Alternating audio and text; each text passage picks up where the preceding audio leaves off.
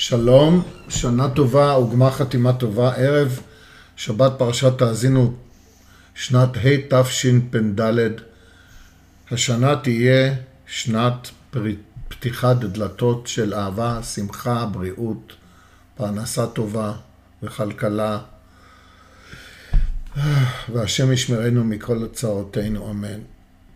ואנחנו מתקרבים לשבת תאזינו, שהשנה היא שבת תשובה, ואנחנו קוראים מתוך ספריו של הדוד הרב הגאון הרב יחזקאל יעקב דושינסקי, אשר זכיתי לחסות בצילו כמה שנים וללמוד הרבה מתורתו. ועכשיו אני זוכה לקרוא קצת מדברי התורה שהוא מביא בספרים שלו, ואז אנחנו מתרכזים בשבת שובה, שבת של ההפטרה, שובה ישראל עד השם אלוקיך. עכשיו הוא אומר כאן בעצם דרשה, אנחנו לא נוסיף הרבה. מצינו, גם בשעה שראוי היה שירחק, אמר הרי נשב. זה מדרש, הוא מביא כאן מדרש מפסיקתא רבתי. צריך להסביר את המדרש, אבל נקרא. מצינו, גם בשעה שראוי היה שירחק, הקדוש ברוך הוא מאיתנו, אמר הרי נשב. פירוש, הלא בדין היה, בעצם היה צריך לקרות, שהקדוש ברוך הוא ירחק מישראל בשל חטאתם, ובכל זאת אומר הרי נשב, כתוב שב השם את שבות עמו. זאת כותרת המאמר כאן מתוך ההפטרה, מתוך מקום אחר. משל לבן מלכים שהיה חולה, אמר הרופא, אם יאכל מן החפץ הוא מתרפא. חפץ מסוים, היה הבן מתיירא לאוכלו.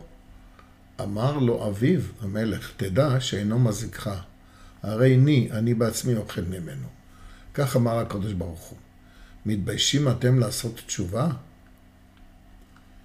הרי נשב ראשון, שנאמר ירמיהו ל"ח, כה אמר אדוני, הנני שב את שבות אוהלי יעקב ומשכנותיו ארחם, ונבנתה העיר על תילה, והארמון על משפטו ישב.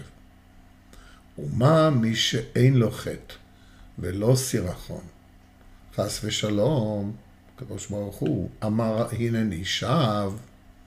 בני אדם על אחת וכמה צריכים לעשות תשובה ולבוא אצל הקדוש ברוך הוא, שנאמר שובה ישראל עד השם אלוקיך. עכשיו מכאן הוא מפתח את הרעיון הבא. במשך כל תקופת נדודינו וצרותינו לא היה גוף האומה בריא, כל ראש לחולי וכל לבב דווי. עם ישראל ובן המלכים שהיה חולה, לא אחת ניסו למצוא לו מזור. בימי בית ראשון הסיר ירובעם בן ענבט את האומה מאחרי השם ופילג את הממלכה. אוי, עוד פעם האקטואליה. מה לנו חלק בדוד ולא נחלה בבן ישי, איש לאוהליך ישראל. התרופה לא הועילה. בימי בית שני המתייוונים ניסו על בשרנו תרופה חדשה של הפרת בריתו של אברהם אבינו, של נסיגה מחוכמת התורה ומשפת הקודש. אף תרופה זו פעלה כרעל. במשך מאות בשנים ניסו כל המינים לסוגיהם להסית ולהדיח את עדת המאמינים באחדות השם ובבניין בית המקדש.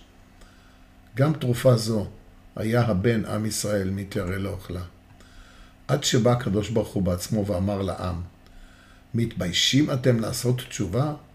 הרי נשב ראשון, שנאמר הנני שב את שבות אוהלי יעקב משכנותיו ארחם, ונבנתה העיר על תילה והארמון על משפטו ישב.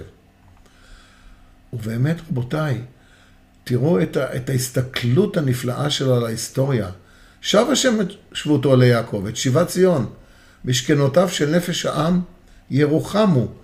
עיר הקודש נבנית והולכת. אחותי, יש לי שתי אחיות, זכיתי, מבוגרות ממני, צדיקות שגרות בירושלים. אחותי תמיד אומרת, אני לא מבינה מה אנשים מתלוננים שהכבישים כל הזמן בשיפוצים ובתיקונים. ירושלים נבנית והולכת.